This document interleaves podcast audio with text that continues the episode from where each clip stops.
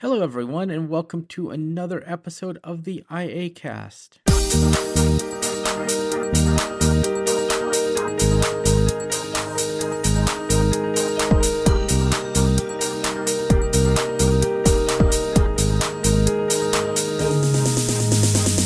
All right, today I am Michael Doise, and well, that's who you have today is Michael Doise.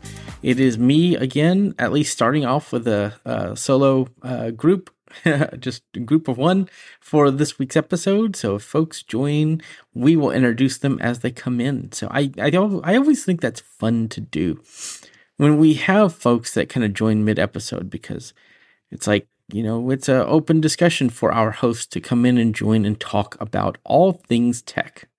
So I really enjoy that. I think it's fun and really enjoyable. So uh, I want to thank you guys for all coming back and listening again. It's always fun doing this podcast. Uh, just just a, a way to talk about tech and all things uh, technology related. So let's get into it. Uh, the first thing I want to talk about is some changes and things that we have going on here with iAccessibility, Techopolis, and all everything in between. We have a new app coming out. Well, I say new, I mean old, but new old, or or old new, or something. Uh, there's an app that you guys may have heard of. It's kind of a small app. You know, it only had sixty thousand downloads or so. It's called VO Starter. It was the first voiceover training app on the iPhone back in like 2012, December 2012. And it started the group of apps that helped people learn to use voiceover. And I'm very excited to say that it's coming back in the store. VO Starter is an app that I enjoyed developing, you know, when I started building apps. And so it's really exciting seeing it come back. And it's now built with uh, you know a lot more lessons and, and more uh, information so it's really exciting and even has some ios 17 content even though uh, that was just added very recently so it's very exciting and there's a little surprise i'm not going to tell you guys about until you get to listen to it when the app comes out uh, that's the hint that's the hint that you guys get to go on for when the app comes out so I hope you guys enjoy VO Starter. It will be a free app once again, so I'm very happy to see that coming to the App Store. I was hoping Apple would have gone through the review process by the time the podcast came out, or at least was uh, being recorded, but it doesn't look like that's the case. So that's unfortunate, but it's going to get there. So I also, the next bit of news that I want to talk about is our wonderful and awesome radio station that we're currently broadcasting on. You guys have been using the heck out of it, and I'm so excited about that. In the past week, since our last episode, there has been over 100 uh, hours of listening on IACast radio. And I'm pretty excited about that. So it, it's great to see that 117 hours in total this month. So that's pretty exciting. And I want to welcome Michael Babcock to the episode. He is now joining us here on Zoom. Hello, Michael. Welcome to the IAcast in progress. Hello, Michael. Thanks for having Hello. me. Yeah, thanks for joining me. Yeah, um, certainly. We just started talking about some of the IA cast radio and VO starter uh, stuff. So I don't know if you've been listening since the episode started, but uh, thanks for being here. No problem. I got I got stuck watching my pick. oh, great! I have a oh, I know what your pick is. Excellent. Yeah, I I've I have I've started watching my pick as well. Both I think are on the same network. More so than likely. that's pretty exciting. Um, I'll have to watch your pick. And it's funny because nobody knows what we're talking about. You probably don't even know what my pick is unless you've been following social media. I did not. I'll have to take a look on social media while you're explaining what's going on. Yeah. So we've been talking about IACast radio and we already talked about VO Starter, but uh, we are also very thrilled to have, um, you know, our live content. And, you know, this past week we've had technically working and the Unmute community call on IACast Radio, and I like to see more uh, actual live content here on the radio station. It's been very exciting, and especially that we've had over 100 listener hours in the past seven days. That's awesome. That's uh, that is amazing. Nice.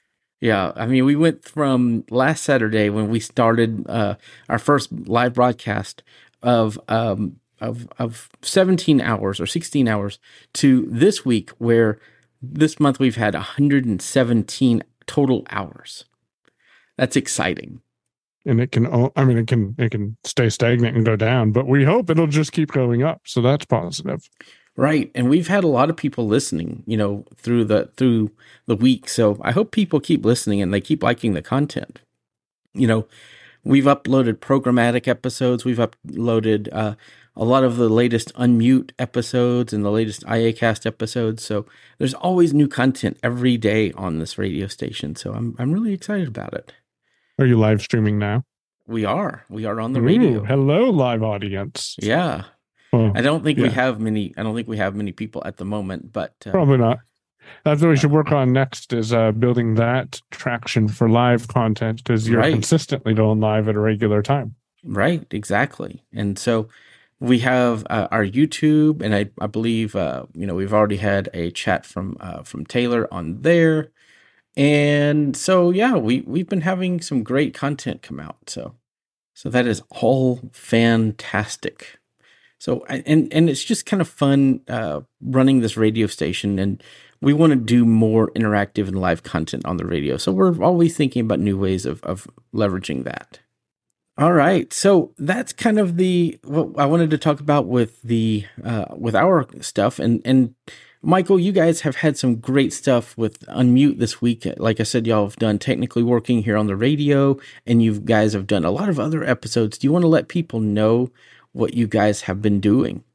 Sure. So on Unmute Presents, you can get the latest content, and we are publishing IACast one week uh, late.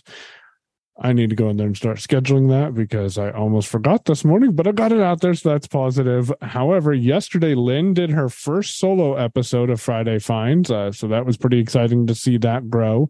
Uh, on Thursday, it was. I think she did a great job on it. Uh, Thursday, Lucy and Marty sat down and talked about Mallory's calling me, so I've got to make this quick. Uh, about the fact that of uh, books with Lady A, we talked on about the Shell Phone show, uh, moving files, and then the Unmute Presents regular show. Yeah, so they they have been producing some great content. Check it out on the radio station or subscribe or follow whatever they call it this you know day for the podcast feed for Unmute Presents. It's always great content. Always, uh, I always look forward to when they produce new stuff. So check that out. It's it's going to be great listening and will keep you busy for a while. All right. So this week we have a few interesting topics uh, to talk about, and this one has caused quite the stir on Mastodon. It's it's very extreme, I guess you could say.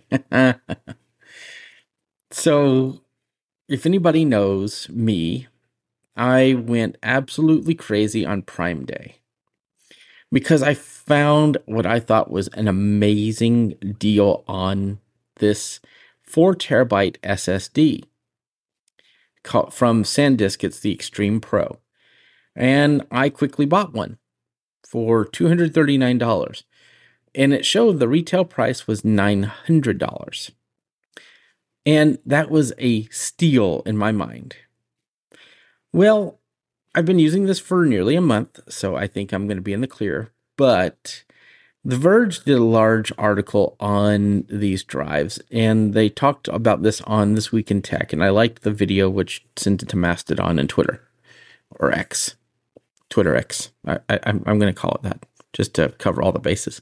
Um, but basically, this drive has been shown that there's several versions of this drive, the My Passport, and several others from Western Digital. And I didn't know Western Digital bought SanDisk. I had no clue.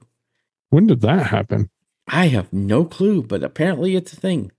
And so several, four of these uh, brands of SSDs apparently got a firmware update to fix a bug where the file systems on these drives were losing files.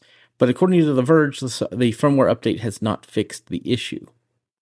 And so you have these huge drives that have fast transfer speeds and uh, high capacities that are losing files. Because that's what everyone wants their hard drive to do. Right. So, uh, and, and these are very popular drives, right? So, the according to The Verge and, and Twit, what's happened is they really haven't said how they're going to fix this issue. They just what they did was they discounted the drives and the rumors are they're going to discontinue them. Now interestingly amazon now says there's 12 left in stock and the retail price has gone down from 8.99 to $315 now big drop yeah and so it's like what's going on with these drives now, there's been a big conversation on Mastodon between me, Robin Frost and Andre Louis, and and he's saying that you can look up to see if your drive is in the bad batch. Um, and I believe Robin has said that hers does show up in the bad batch, but uh, she hasn't had any issues yet. I don't know if mine is or not. I haven't looked. I use mine for backup purposes only, but even you know, just knowing that these drives have a defect is kind of a big thing. You know that that something could happen with these because they look rather nice. They are nice looking drive. And it's like, man, you know, even $230 is a lot of money, you know, and I think it would just be better for them to recall if they're having problems and fix the issue.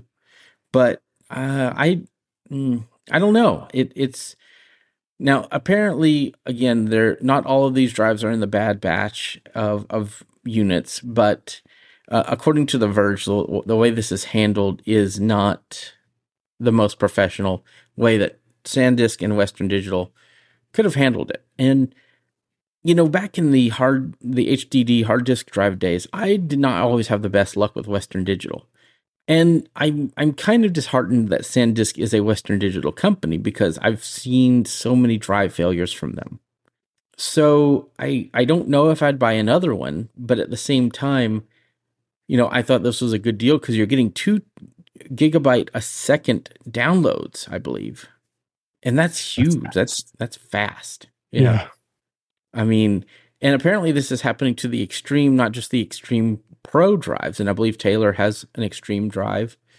So it's like, man, what SSDs do you buy now? Because that makes up a big part of the portable SSD market, you know?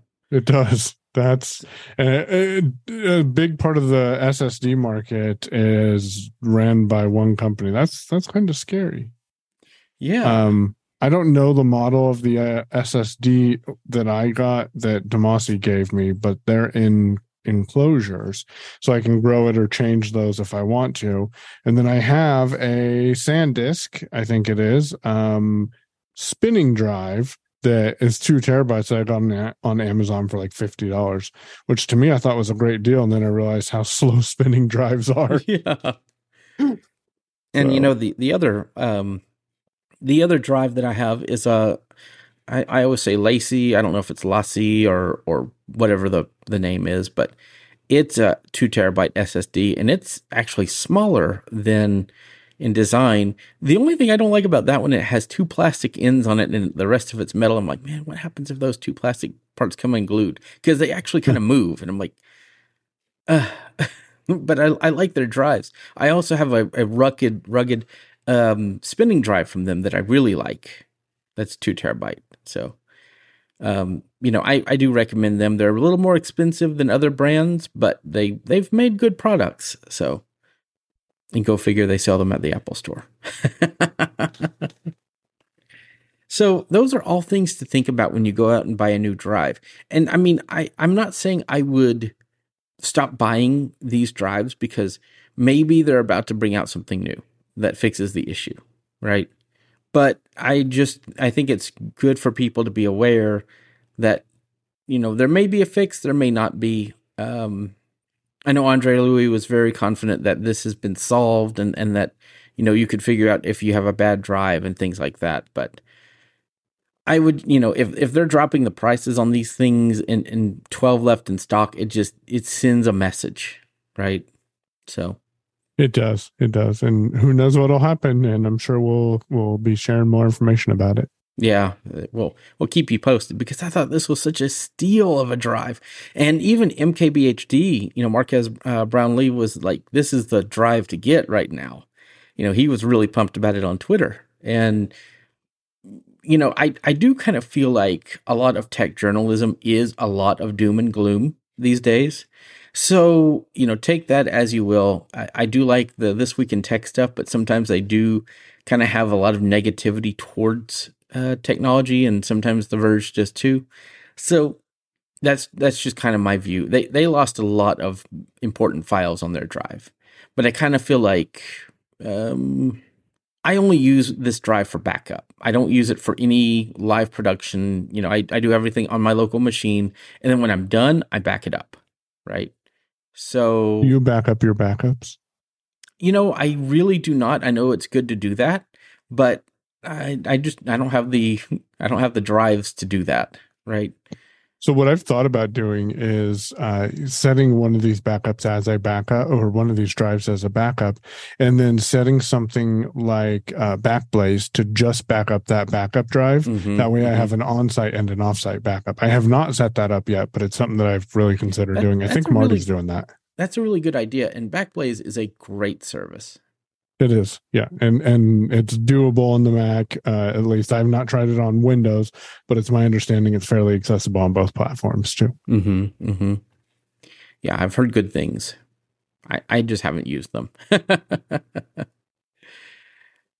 so it, it's one of those things, and and we could have a whole episode on on proper backup procedures, and and you know that that brings up a story. Um, how important backups are. This happened to uh, my family well, family friend this week.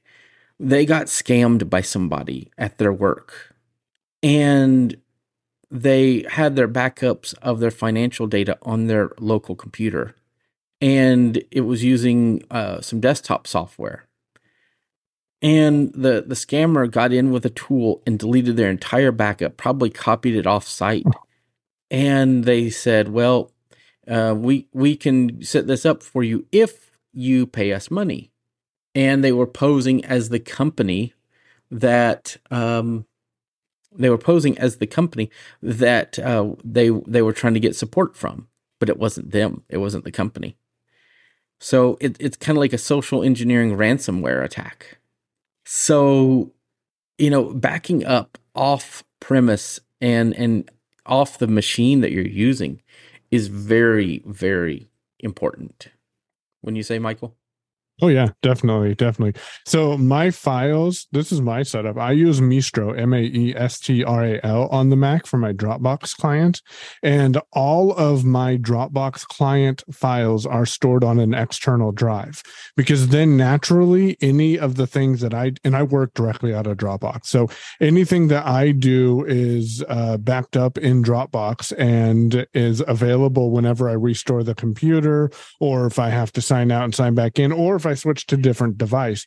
And the reason I picked Dropbox is because it's just working just just fine for me on Windows and on the Mac. And Maestral gives me the ability. It does take the share file option out of the context menu. There are some keyboard Maestro macros that you can set up to put those back in place or to give you keystrokes for it. Otherwise, you go into terminal and you type in Maestral share link create, and then it gives you a and then the path to where you're sharing it, and then it gives you a link that you can copy and paste and share. So there are ways to to do it, but that naturally gives me a backup. And then my my Reaper uh, config file is set to save in my document slash Reaper that's inside of Maestral on my Mac or on the external drive. And uh, any tool that I use tries to either use iCloud for my documents or Maestral for my documents. I, I was using Maestral for a while just for all my documents. Uh, it, it, became kind of a pain for me to configure. So I've kind of fallen back over to iCloud because, well, I'm going to be given Apple $33 a month anyway. So they can mm-hmm. give me two terabytes of storage. Uh, yep. So that's, that's my current setup and how I'm naturally backing things up, but don't use another tool to back things up. And my developer stuff I just put into Git anyway. So, you know, GitHub. so, yeah, there, there's so many ways to back up. And, and again, we could have a whole episode on that, but it's very important, very, very important to consider good backup solutions, especially with how, you know, security and things like that are going these days. I guess we should talk about something a little more positive, and and that's the whole point of today's episode. And I think it's pretty exciting to talk about this because we've talked about Android and iPhone and iOS, or specifically iPhone, before on this show, and which one's better. But what about tablets? What about uh, which tablet is better for everyone or anyone? Would it be the iPad or an Android tablet? So, Michael, do you have any experience with? I'm sure you've used iPads, right? I have an iPad to my left right now. It's a iPad Mini with mm-hmm. a no. This might be an error. I don't know. I'll look here in a second and let you know for sure. But it's a iPad something. Um, as you can tell, it's not my primary computer uh, or my primary mobile device at all. I use it primarily to check state email because I am a commissioner for the state of Oregon, and so uh, we get our state email to the iPad, and that's literally all I use it for. Every once in a while, I'll jump into a Zoom. Um, I don't personally like the interface of iOS well let me rephrase that. i don't like the real estate on an ipad because as a completely blind individual i do get a little overwhelmed and i feel like the keyboard support for ipad os is not where i'd like it to be or it's not there's enough different keystrokes or enough different changes that it makes ios and switching between ios and macOS sometimes a little difficult to navigate but from my experiences, because I have very limited experiences with an Android tablet, I'm going to be an Apple Apple fanboy and say, if you need a tablet, the iPad's the way to go. well, and and that's kind of the point of this uh, uh, episode is is Apple always the way to go, and and is Android worth looking at? So in in reference, I have a Samsung Galaxy Tab S8 Plus as my Android tablet. It's not a cheesy donkey Android tablet that you can break, you know, easily. It's a premium tablet, right? Kind of like the iPad. Okay.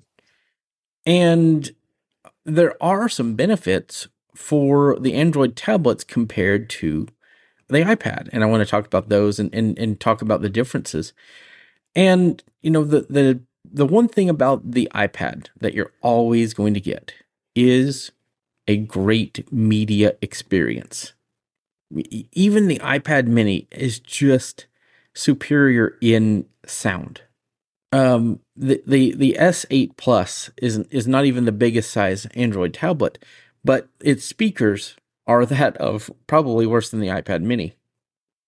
So the iPads just have sound figured out. I mean, the the the Samsung does have stereo, but bad stereo is is not better than well, you know, I no think stereo. Right. I think well, I think the iPad mini may have top it has top and bottom speakers. So I think it's stereo, but it doesn't have the four speaker system. It has four speaker holes on each side, but it's just still two speakers. It's kind of weird. So it's not the same as like the four speaker setup like that even the the Galaxy S8 Plus has. But it's just the, the amount of sound and the quality that it puts out is just not as good as an iPad. So that's one thing to keep in mind. But the now the the Samsung lineup now all has on the S9 OLED, which the iPads do not have even at their highest quality device. So you're going to uh-huh. get a slightly better screen on the Android tablets, but mini LED on the iPads is still pretty close. It, it really is. So And I apparently have an iPad 8th generation. Okay. So I think they're on ninth or tenth now. yeah, something like that. I'm not sure. And and there's nothing wrong with it. It's just not my preferred way to and the one thing that I have problems with, honestly, is text editing, even with the keyboard. I find Mac OS text editing, which can be a little finicky in some instances with voiceover, to be a lot Mhm. more stable than text editing on iOS with the keyboard Well, or and- and, you iPad know, OS. for a long time, iPad OS did not have great keyboard support, and app developers didn't implement good keyboard support. But one thing that's interesting, I, I y'all all know I'm a big gamer, and I don't know if it's something Apple did or Microsoft did, but Microsoft Bedrock in, implemented full keyboard support. So with my Magic Keyboard, I was doing WASD to move around and the trackpad to look around, just like on a desktop. That's cool. That is so cool. And to see that kind of development going into the keyboard of the iPad Air and Pro lineup is very exciting to see where this is going for gaming in the future. You know, we talked about or Apple has talked about, you know, really improving gaming support on their on their operating systems.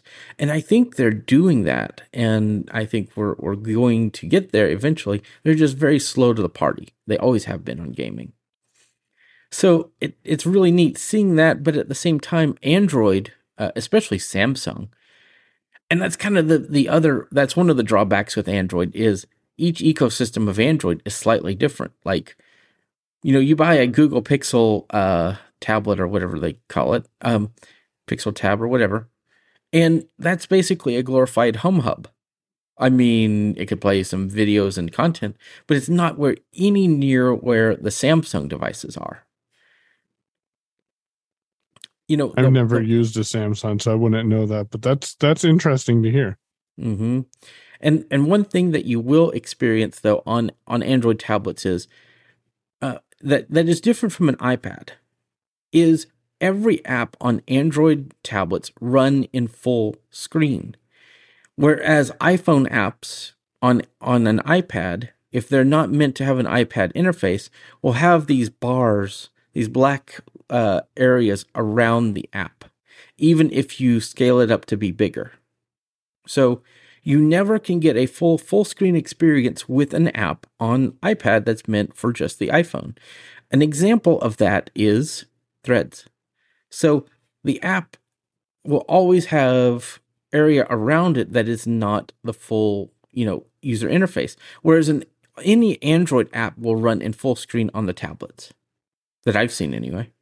Now, they don't look like a tablet experience. They don't they don't have a, a, tablet experience, but they at least run full screen. They look like giant phone apps, but they are scaled up and they do not have those stretching and all that that you have to do to make them, you know, look good.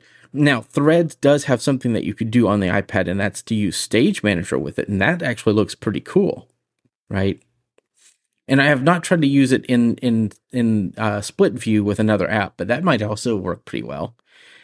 But Android does not have that restriction of making an iPhone app or Android phone app full screen. It just is. It may not look great. And in fact, one of the problems with Android tablets is that more of the apps are not tablet apps. Now, here's where Michael, I would like to know your perspective because you know the problem with tablet apps on iPad is they are so cluttered. They are huge for voiceover because you almost have to be spatially aware of where things are, right? But if you had a giant iPhone or Android app that took up the whole screen, would that make a tablet more user friendly as a screen reader user? I don't know. And as we talked about this, uh, I realized, you know, maybe my experience with iPad OS, because you're right. If you're spatial aware, you can just reach up and tap on that thing that you want. And maybe my experience with iPad OS and a keyboard might be improved if I started leveraging the item chooser more, because then I could just do VOI and then start typing the name of the element that I'm looking for on screen. And that would focus it right away. Because for me it's not the touchscreen that's the biggest issue. It's trying to navigate from for example one button in the top left corner to a tab that's second in on the lower right side, you know, uh, just getting from the top to the bottom where visually as a visual interface, you just tap on the aspect mm-hmm. on the, mm-hmm. the part that you want. So I'm going to try with item chooser more and see if that makes a better, diff- makes it a better experience for me to mm-hmm. use. Uh, a lot of keystrokes on the iPad now I've noticed, for example, in Zoom, uh, will translate over though, and that's one of the nice things. So I can hit Command Shift A on Zoom on the iPad, and that will mute and unmute you, or Option Y will raise your hand. Mm-hmm. And you know, with the iPad, with the USB C and the new webcam support, you can hook up like physical webcams and not use the iPad one. And with Logic, we've seen where you could even pick which uh, input destinate or input device that you use. So you could use other microphones or pick the iPad microphone. So we're getting into a realm where we're, we're getting more choice of how our devices work. Whereas on Android, you have more fine grained controls of on the tablet, like I can plug in USB C and pick my microphone. I have noticed though on certain Android devices, and I'm not sure if this is on Samsung, but whenever I had a Pixel, if I hooked up a microphone, it did some weird mechanical isolation uh or things to the audio, even like in a voice recording app, whereas iOS did not do that. So I again, any media related stuff, I I would go with the iPad. But you know, again, I'm wondering, like, uh, do you think that uh, if if an if an app on Android was more for a a phone based device, would you you would you prefer that compared to like a you know split view uh, menu on the left, content on the right kind of approach that the iPad does? Yes, I think I would because I already know what I'm ex- what I'm what I should be expecting there, mm-hmm. And so, I won't get lost in the massed amount of quantity of content. Right, because like you know certain Android apps do have that, like the Android settings and things like that are you have your options on the left, and then your your or you have your menus on the left and your your options on the right, kind of like on iPad. But many apps do not have that yet. It's still just a giant phone app that just takes up the whole screen. And I even think apps like WhatsApp even run on Android tablets where it does not on I, uh, iPad. I believe my Samsung tablet even has a phone app and the iPad does, has FaceTime. Yeah. But it, it's kind of interesting that the differences and, and and one thing to keep in mind though is Android tablets are not created equal. So the Samsung tablet has a feature, and I think even the phones have this feature, that if you hook them up to a keyboard and mouse, they actually go into a desktop mode. I've heard in the past there's some accessibility issues with that with this with TalkBack and the screen reader, but Samsung's model of that is called DeX. And it makes it into basically a computer where you could have your files and all those things. Do you think that that's useful, or do you think just a tablet being a tablet connected to a keyboard and mouse would be more pre- uh, preferable? I don't know because I've heard horror stories about Android and keyboard support. Um, I I don't have any experience with it, so I think having a Android tablet connected to a keyboard that has not good keyboard support might not be the best experience. Right, that makes sense. And I mean, Sam, and, and here's the problem, and, and one thing people have to keep in mind Samsung may have good keyboard support, but others may not, right? You know, from the one thing that a lot of people do not realize with Apple is if you make a good iPad app and you make it also work for the Mac, any menu options, any keystrokes you make for your Mac app to work with the menu bar translate to the iPad to use with their keyboard shortcuts. Did you know that, Michael? I did not. Yep. Keyboards are tied to the menu bar. So if I build an iPad app and I, I make a menu structure so it could be a Catalyst app and work on the mm-hmm. Mac, then all those keyboard shortcuts will transfer over to the iPad. Okay. Even though there's no menu bar. That's interesting. Mm-hmm. Because on the Mac, the way that most key keystrokes are added is through menu shortcuts. So if if I remove Command C, for example, or if I remove copy from mm-hmm. the menu bar from the edit menu in my in my Mac app or or an iPad app that has Catalyst, if I remove that option, then control I mean command C will not work at all. Okay, that, huh? So those aren't tied to the operating system; they're tied to the app itself. Then, correct. Uh, those they, they are they're linked to the operating system, but typically they are added in the app. It's just that they are mapped to operating system level menu commands, as my understanding. But I can have a, an app that has just, you know, uh, like say I'm building a Python application and I don't implement the edit and, and all those menus, then I cannot use the Command C or Command V in that app on the Mac. Same with the iPad. If I don't add the the menus or give it that ability, uh, I, I think actually on iPad, copy and paste are, are just given, right? But if I were to specifically go in and remove them, then you know they wouldn't work. Gotcha. So it's kind of interesting, and and I think they do that so that it it's just standard. You know how it works. Whereas on Android, you have to add functionalities. You have to tell it what what you want it to do. And if you have a menu on DeX or or however they do their interface, how that works on Samsung's DeX may not work the same on Google's implementation and things like that. So that's why it's again so fragmented on Android. But at the same time, you know, when when apps are made on a tablet for Android, they're going to work pretty well. And one thing that the iPad does not have is uh, that the Android devices do have is a vibration uh, uh, motor and a lot of the the things that phones have. So like if you're playing a game on Android and and it will vibrate your phone, it will also vibrate your tablet as well. So you Oh, even get keyboard click vibrations and all that on Android tablets. So if you like that feedback, that's also something that you could get there as well. So it's kind of interesting. Uh, it it is. It is. And and I don't I don't see myself going out and picking up a tablet, but I'm glad to know that in this day and age we definitely have choice. Right. And you know, uh, Samsung has been putting out Android tablets for a while, and Google just did not think that they were a viable option for a long period of time. But I think they're starting to see that, you know, Samsung is doing good with these.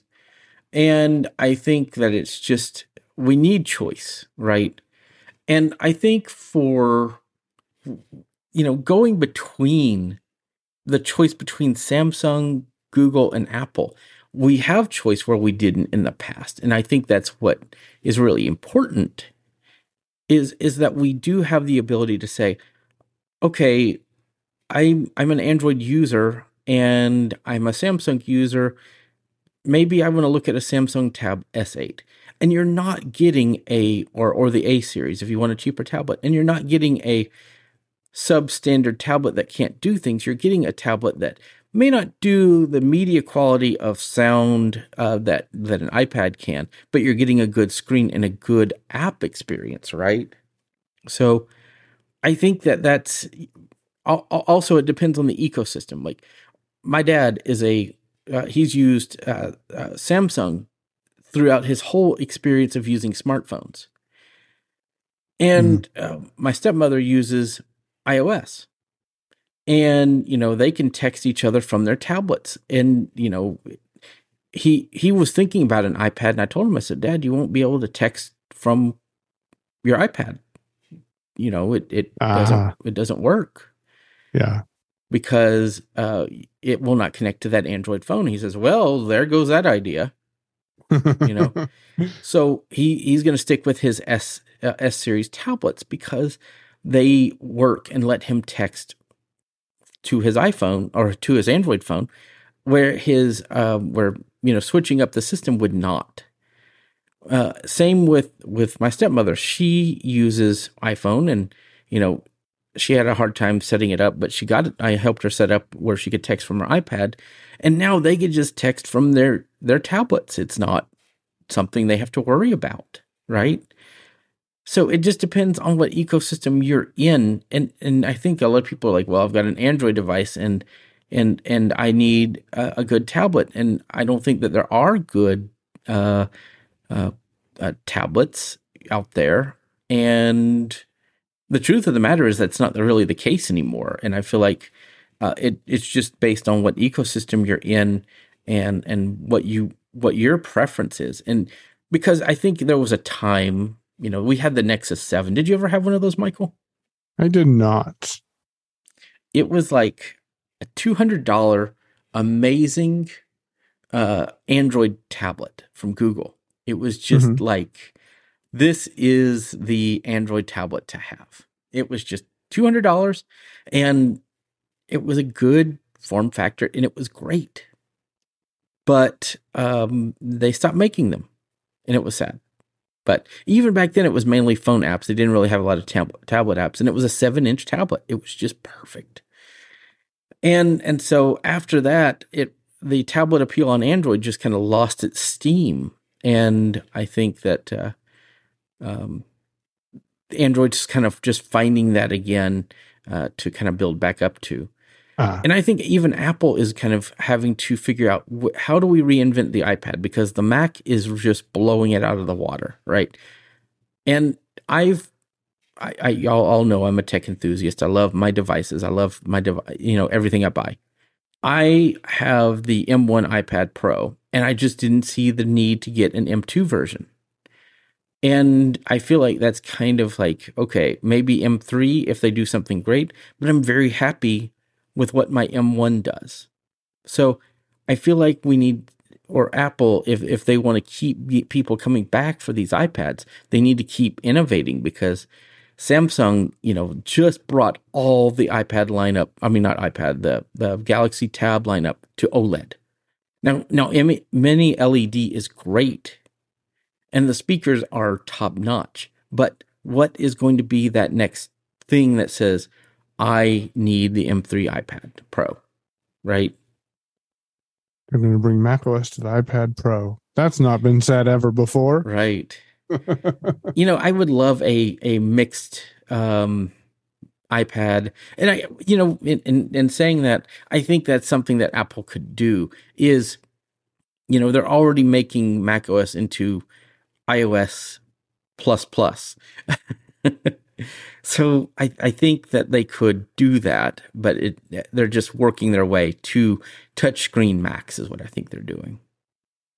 So so I guess we're going to I mean we've we've covered a lot of stuff today. And so uh, do you have any final thoughts, Michael, on on any of this stuff before we go ahead and wrap it up? Um, not really. Just realize. I think.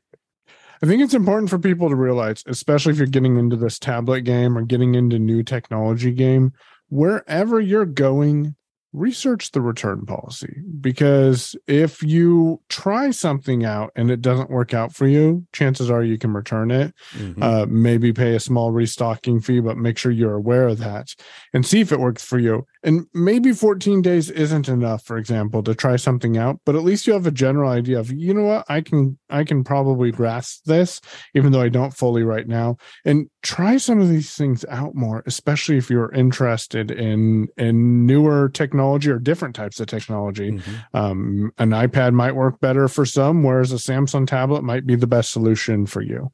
Yep. And you know, one thing I was just thinking about that we didn't talk about, and and this will I'll keep it brief. One thing that I do not like on the Android side is the space. You know, iPads are expensive devices, but they offer huge amounts of storage. I think even the iPad mini goes up to to 512 gigs, and I love my mini. Wow. Yeah. But I think the biggest Samsung at the most, it's either 128 or 256. So, That's small. yeah. And they don't have, I think they do have an SD card slot, if I remember right.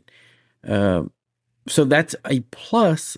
But at the same time, uh, what if you're trying to do video editing? What if you're trying to do some of these things? You know, we, we do have uh, Final Cut and Logic on iPad now. So that's, you know, another thing to keep in mind. What are you using it for? And can you can you get away with having a tablet with like 64 gigs or 128? I actually think that's the S8 lineup had only 64 and 128 even at a 14 inch size tablet. So that you know, I because I, think what they're trying to get people to do is pay for their cloud storage. You know, it, it's kind of that, that little gotcha there. You know, so it just depends on what you're trying to use these things for. Like if I'm If I'm downloading my pick and I want to watch all the episodes on a plane, I'm probably not going to be able to do that on a ta- on a Samsung tablet, and most definitely not on the Google tablet. So I think that those are are all things to really consider. And you know, the nice thing about an iPad or a Samsung tablet is you can just take it out and turn it on, and you've got a big screen. Whereas even a MacBook Air, you have to take it out, unfold it, turn it on, log in, get to your app, and do all the things you want to do. It's so much simpler on a tablet to just get to specific content and and get into what you're doing faster than on a full computer. And that's kind of the um, the the attractive value of having a tablet. So that that's just my my final two cents there because I feel like all one of the things that I like to do on the IAcast is give people an informed choice. Why go this and not that, right? And whether it be as a user that uses it with your vision, low vision, or screen reader, there's always, you know, uh, advantages and disadvantages. You know, the yes. biggest disadvantage for an iPad is they're expensive. They are very expensive but you're going to get your money's worth. I mean, this one I've had for two years and it's on Verizon and I, I, it's just always there. It's always working. Right. And I don't even think that the Samsungs have a cellular connection. I could be wrong, but, um, yeah, it's just always things to look at. There, there's advantages and disadvantages. It's just what you want to use. And, you know, I like native apps for things. And to watch our picks, I think you have to have a, uh, a, a web browser. You have to be in Chrome to do that. So, like you could listen to Apple Music as an app, but I don't think that they have um, an actual Apple TV app yet. No, uh, for in- Android, mm-hmm. there's not. Yeah. Although interestingly, so I was working on an app the other day that uses um, web debugging to to debug problems, and guess so I I was playing uh, an episode of Star Trek in the Apple TV app on my iPhone. And guess what was a web view that was debuggable? I don't know. What's that? The Apple TV app. So apparently uh-huh. it's a so- wrapper around a web view. So it's when it plays videos, it's just pulling them from web content anyway. That makes sense because if you have voiceover turned on and you're listening to a video right before the end credits, you hear voiceover say something like "web page loaded," um, and so it's it's really interesting to hear that because oh, then I know that the credits are about to come up and it's going to offer me to jump to the next episode. Interesting. Wow. So yes, we we have figured out that the Apple TV app is is just a regular native app, but it's loading the content from a web page. Very yep. interesting. TV.apple.com if mm-hmm. you're not a Apple user. Yep. But you want to check out Apple TV. It's so good. I don't know though if you could watch all of your content like if I if I purchase seasons of Star Trek, I don't know if I. I think it's only Apple Plus. I think it's only yeah. Apple TV Plus. I don't and think it's your purchase content. Yeah, it's a shame because it yeah. would be nice if you could just any web browser just open up, you know, the Apple TV.apple.com and watch all of your purchased TV shows, and that shows you that they do want you to be in the Apple ecosystem to watch that. So, well, I I think we've gone on nearly our hour, so. uh you know, everybody messes with me about going over an hour. So I guess we should uh, go ahead and wrap this thing up here. So, Michael, what is your pick for this week and where can people find you online? So my pick for this week is a thriller. So if you're not interested in thrillers, maybe you may not like this on Apple TV Plus called Hijack and uh, uh, Hijacked with the ED. And I heard about this on Double Tap, and I'm like, I'm not going to watch it. But then Stephen and Sean kept talking about it. I'm like, I need to go check this out. And then someone on Twitch Mastodon Social mentioned it, and I'm like, all right, that's it. I'm done. Well, that happened Friday, and uh, I'm uh, I have one more episode left, so if that tells you anything, watched all of it. Uh, it is very enthralling. You don't know who's doing what, when, and why. When you think you got it figured out, someone comes out with a gun, and you're like, "Oh, Oh, I was not expecting that. So definitely worth checking out. Again, that's hijacked on Apple TV Plus. You can find me at you can find me on Mastodon at Payown, P A Y O W N, at unmute.community. Just search for unmute.community to find it in your Mastodon platform if you can't. And on Tuesdays, 10 a.m. Pacific time, 1 p.m. Eastern, Marty Sobo and I are in the ACB community answering your tech questions. And Michael, thanks for having me. You know, I think we've had some great conversations. So I always look forward to when we have great folks like you, Michael, to come on. And that way I'm not just talking to myself and people are like, oh, well, we're only getting one perspective. So I'm glad you made it on today. So my pick is also on Apple TV. And if you know anything about me, I love science fiction. And what better science fiction than some of the original made into TV, and that is Foundation Season 2.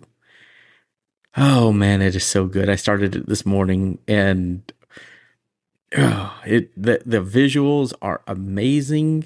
The story is great and the you know, they brought a lot of the characters back and the just acting is fantastic.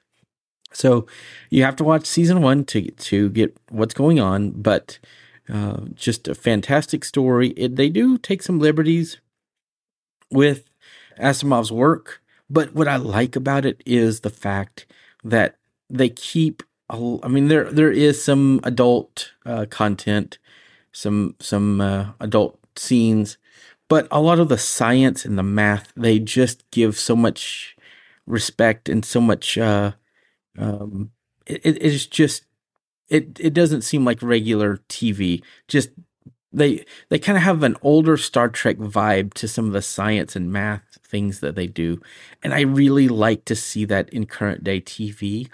And I feel like it's sometimes even missed from from regular Star Trek. So, uh, Foundation is just fantastic. Check it out, and yeah, it's on Apple TV Plus. So as for where people can find me, I'm on Mastodon at Mike Doise at techopolis.social. You can email me at Mike Doise at iCloud.com.